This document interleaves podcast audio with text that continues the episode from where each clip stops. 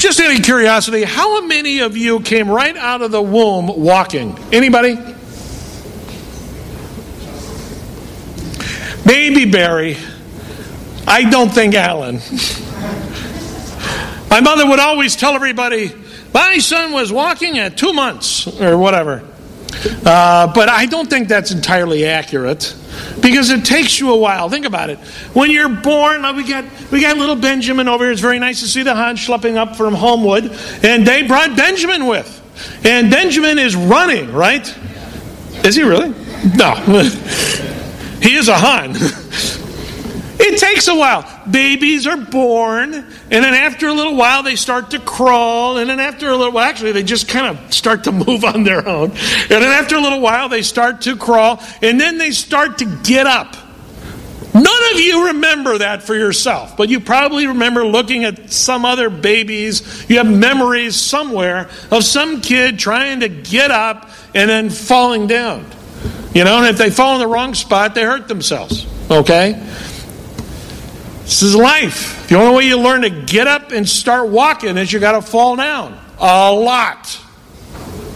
I hate that. I don't like that. You know? Why do we have to have difficult times to get anywhere?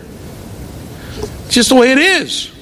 We learn to move forward in life from our youngest ages through the hard knock realities of getting up and trying to move. Okay? Some of you are still trying to get up and move in new directions, in new ways, and you know how hard it is.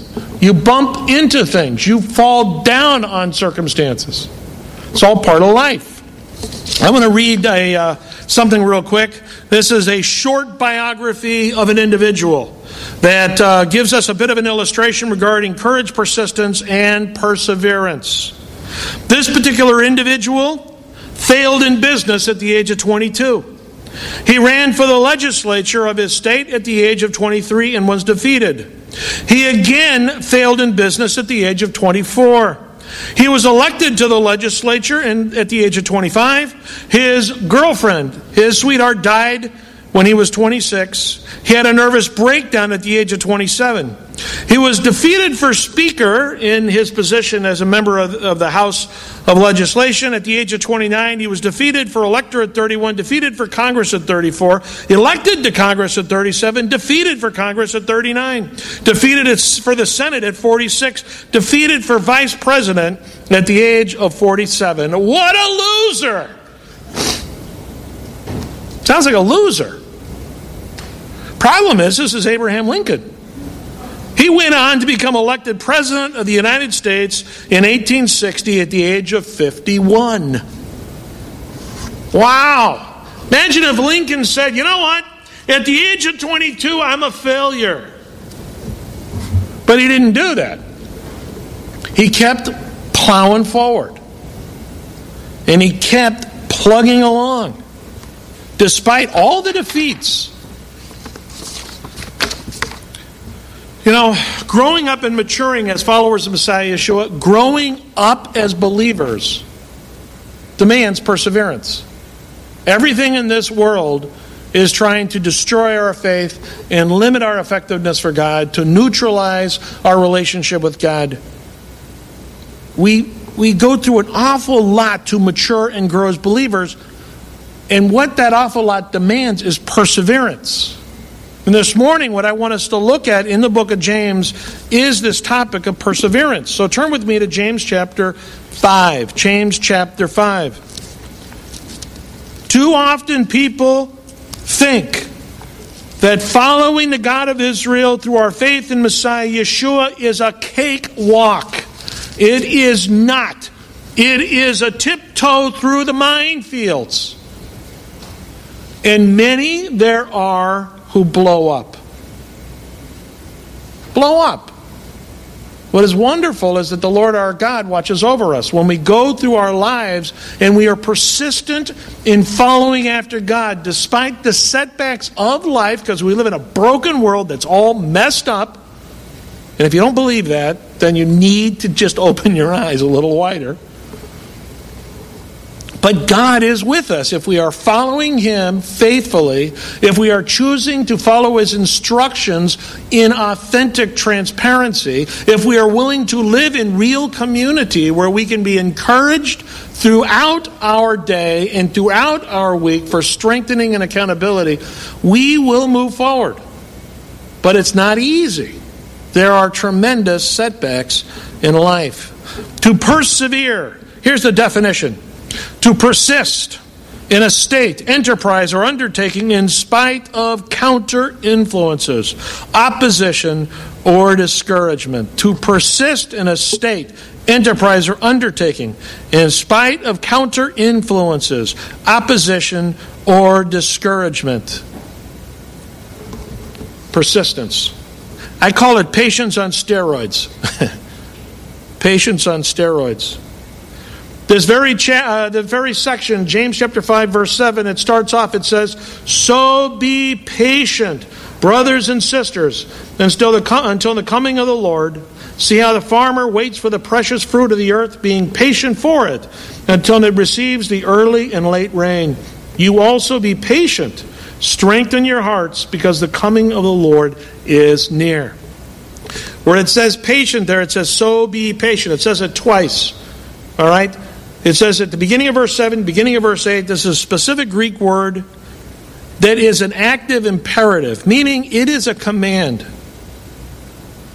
Try to be patient. That's not what it says. It says literally, you be patient. In fact, uh, uh, the, um, the, the word in the Greek, used in this context, literally has this strong sense of endurance.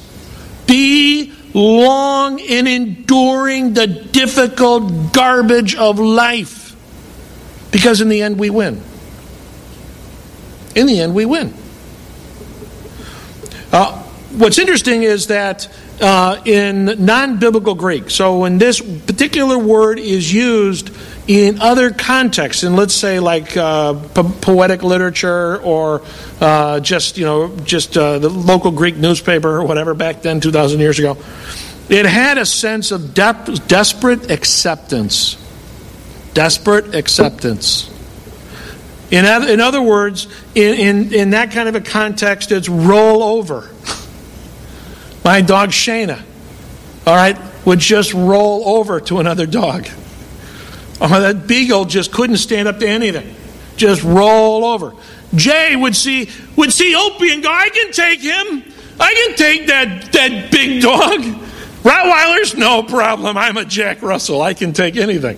Shayna's like, I'm going to roll over.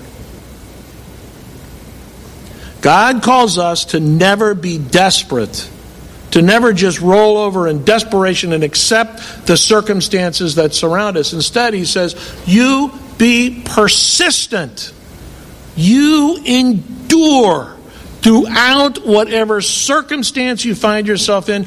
You endure despite the setbacks of life. You endure. Why?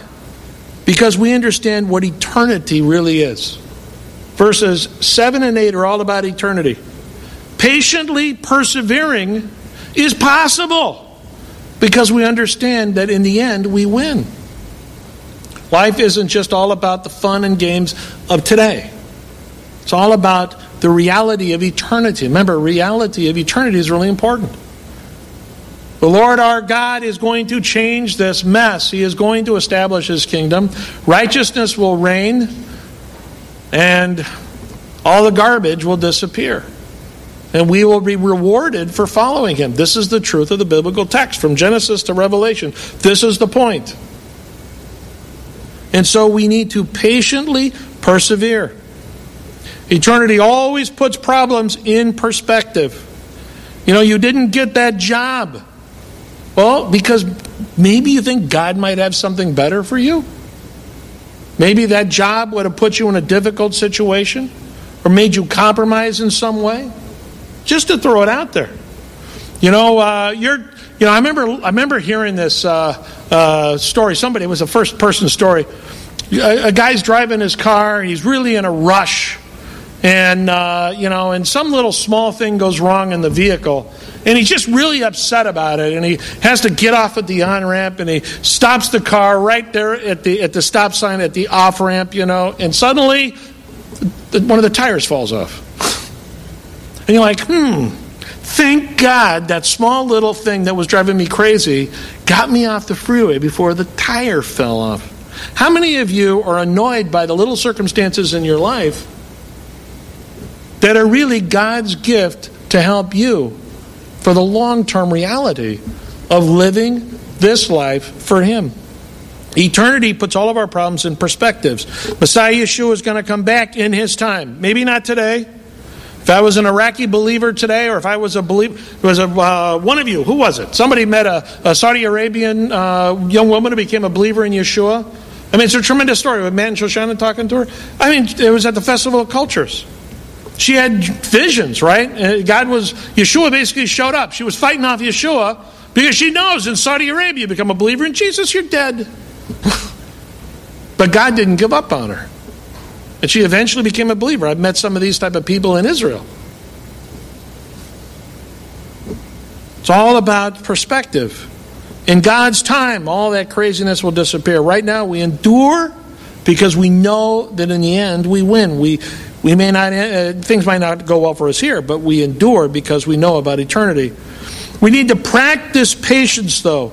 We must practice it regarding the reality of evil. Evil is around us. The world as we know it is broken. It's ridiculous. You know, um, I mean, there's so many different examples. But the bottom line is, is let's just pick the one that's in the news ISIS, you know, went back to the Middle East. That's just horrendous wickedness. I was talking with somebody else about this, like the resurgence of the Assyrian Empire, you know, where they used to basically put people on stakes and kill them for fun. It's horrible. God, why don't you deal with that? I will in my time. In God's time, these things will happen. Until then, we must be patient. We must endure. You can be grateful you're living here instead of living over there. I hope you pray for the people over there. You know, farmers can't manipulate the speed or circumstances of their crop growth. I love to go talk to farmers. These people have to be patient, especially farmers who really just live off of of nature. You know, they pray for rain, they pray for the right amount of heat. You know, I mean, talk about endurance. To pray, to trust, to realize that God is the one who's going to have to bring the right circumstances for crop growth. We also must understand that we cannot control really the circumstances surrounding our lives. We must patiently endure even if your situation is bad, patiently endure, seeking your strength from the Lord your God. In His time and according to His will, He will strengthen you for that effort. Now, a lot of examples I'm going to uh, let's take a look at verse 10. It says, as an example of suffering and patience, brothers and sisters, take the prophets who spoke in the name of the Lord. The prophets. Talk about people who really had a, t- a tough time.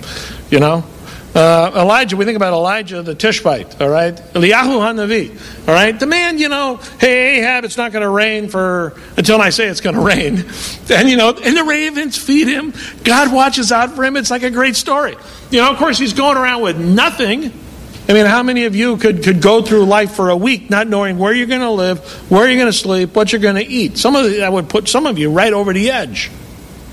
Elijah just trusted in God and he went and did what God wanted him to do. But it's kind of a cool story because God kept him, God fed him, God preserved him. In the end, he basically brought rain. It was all that pyrotechnics of the on Mount Carmel. Fascinating.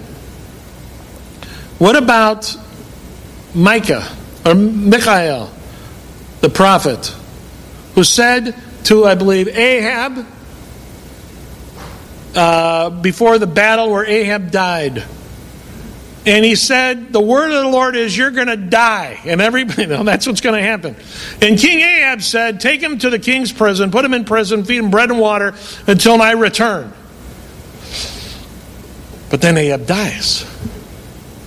What happened to him? Nothing in the biblical text. That prophet could have spent the rest of his life in prison. Watchman Nee, every once in a while I'll mention Watchman Nee, tremendous man of God, Chinese believer.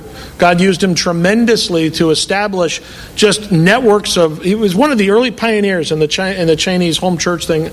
Anyway, a tremendous guy.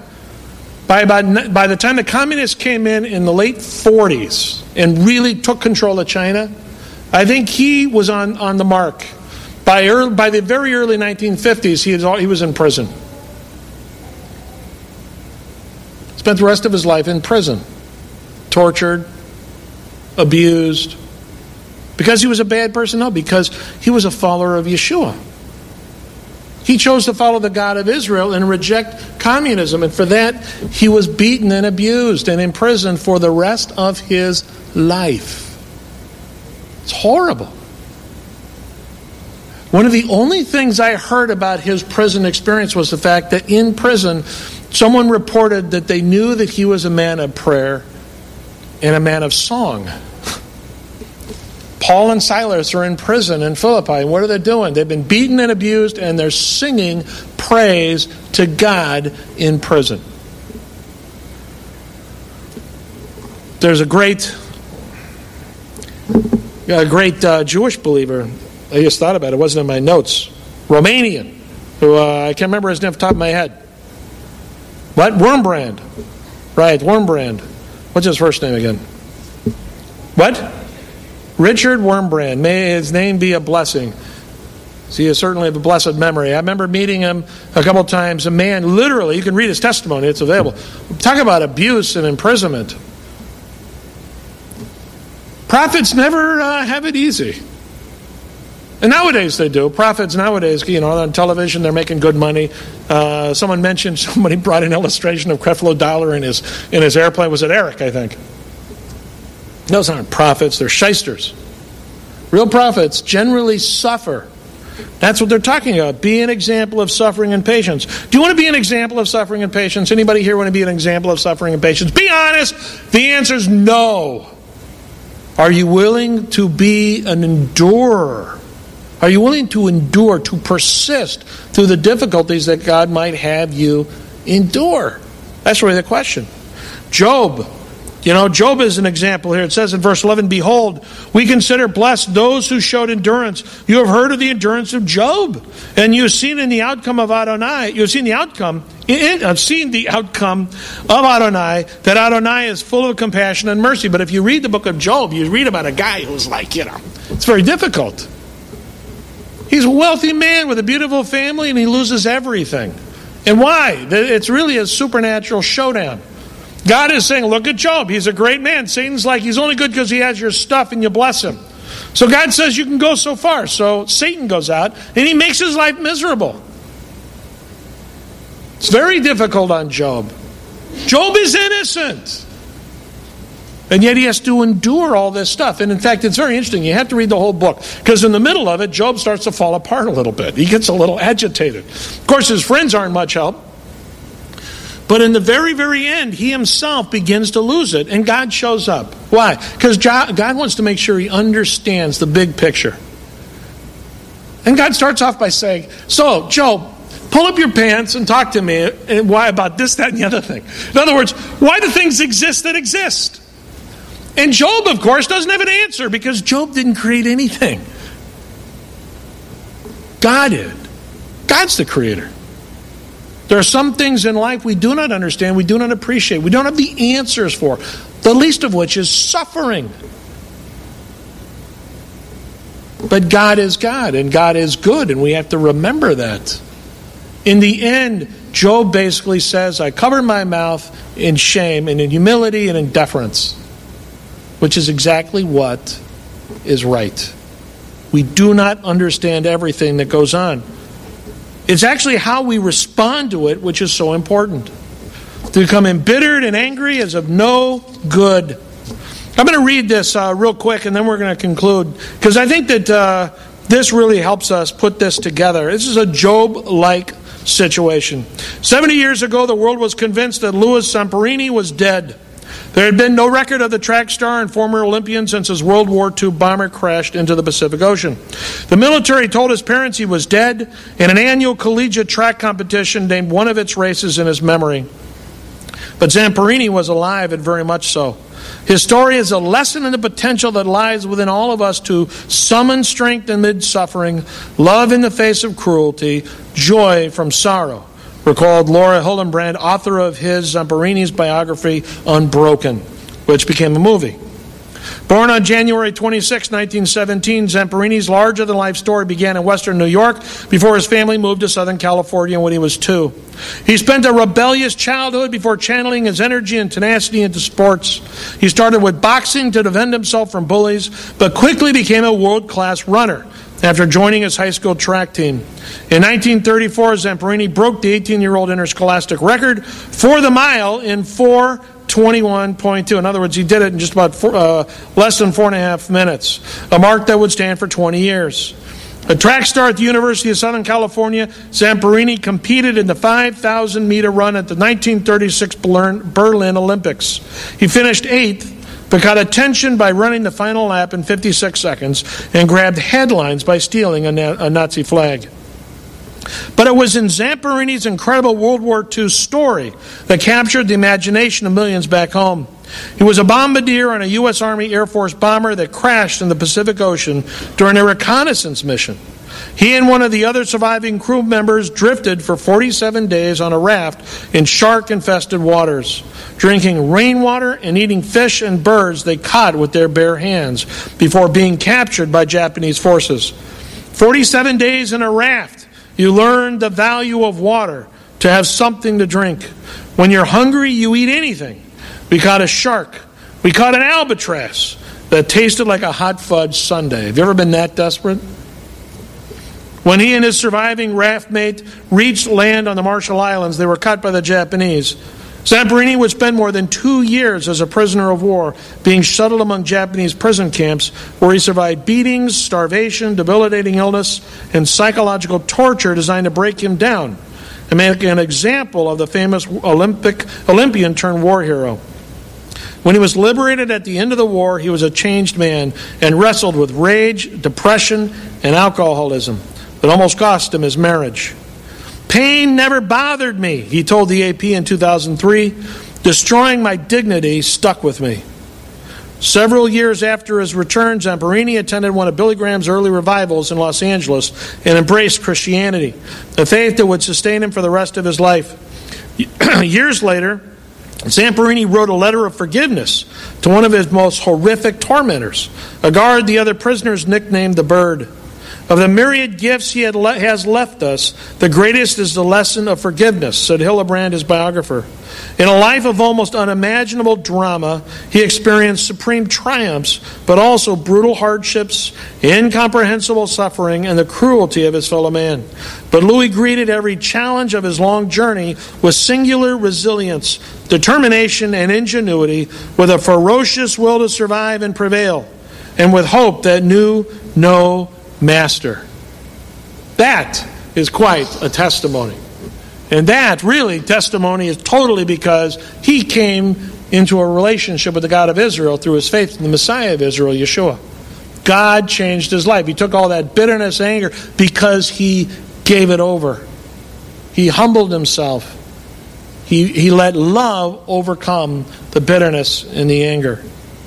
He's an example of what exactly we see in this text. Be an example.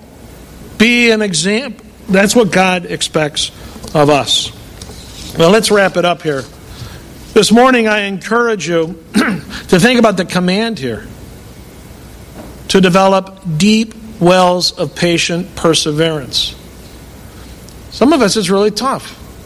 You know, I find that, frankly, most believers are just fair weather believers. People give when they have money, people don't give when they don't. But everybody's got money unless you're starving. So it really comes down to is when it's convenient, you give. When it's not, you don't. People serve or come to services when it's convenient, but when it's not, they don't. You know, I mean, I think that what's fascinating is that that the whole world around us, I was saying this earlier to somebody, is trying to really push us into its mold to make us accustom ourselves to what the world expects instead of what God expects. We must reject that. But in rejecting that, we will experience opposition. That's why we must endure. We must persist in doing what God says to do, even if it's difficult. You might ask, why would a loving God allow us, his followers, to have to go through times of trial? It's a good question. The best answer is training. training. Putting into practice what we read in the text. We all want to have spouses that love us in everything and never cause us any trouble. It doesn't happen. People are people. So even those that we're closest to give us service. Difficulties are, are there to train us and help us to grow mature, just like the people around us. Those close friends, our spouses, our family are really there to help train us too. In this world, if we are not willing to allow the difficulties that occur in our lives to train us, we will either develop a humble attitude toward God if we accept that reality, or we will become embittered, prideful, arrogant, but bitter people. What is it that you want to do? How do you want to be? Will you seek perseverance? Will you endure? Will you look at trials as opportunities for yourself to build character, grow more patience, are you going to find the trials to be an opportunity to dig deeper in the biblical text and, and, and then to, to apply it into your life to build spiritual strength, to encourage your relationship with God? Are you going to allow the difficulties to also reflect into your life so that maybe there are areas in your life you need to change? Maybe there's sin in your life that those difficulties are, are trying to, God's trying to use those to, to help you gain an understanding of things you got to change. If you're not willing to look at it that way, you will only find trials will enhance your sinful character. You will only find that trials will reveal your lack of commitment to God. You will only find that your trials will really just just expose all the garbage in your life and lead you in a way which ultimately will take you away from God and his blessing and his purposes for your life. My encouragement for you is to persist. To be like Abraham Lincoln, not give up in terms of your relationship with God, but also to be like this fellow, Louis Zamperini, who, despite the horrible things that occurred to him, and there are horrible things I'm sure that have occurred to you, that you will take all of that and you will let the Lord your God work through you all that negative so that you can respond in love and in a godly way that pleases Him and will make you truly the person God wants you to be. Let's close in a word of prayer. God, we thank you so much for the truth of your word and, and just the challenge of it. God, you have commanded us to endure. You have commanded us to endure difficulties. God, help us to do that, to do it with effectiveness. I pray, God, that we would be the people you want us to be, and that you would indeed use us to do great things, God, even if it's hard. We pray all this in Yeshua's name.